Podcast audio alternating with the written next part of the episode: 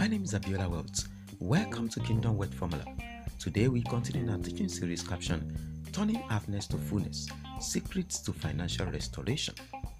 We are still looking at the first secret, which is go back to God. And under this, we are talking about what you need to do when you get back to God, touching your financial loss and financial restoration.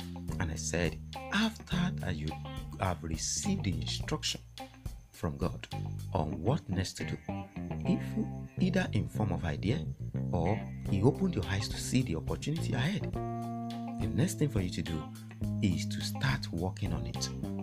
You must start working on it. He has done his own part. The next thing is for you to do your own part.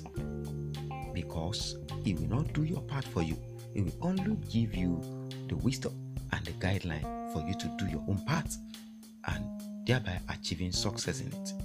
Now, for you to be able to execute this instruction, there are four things I will tell you to do. Four things. And anything I tell you now is what I have practiced, what I have worked on, and has worked for me, is what I've practicalized.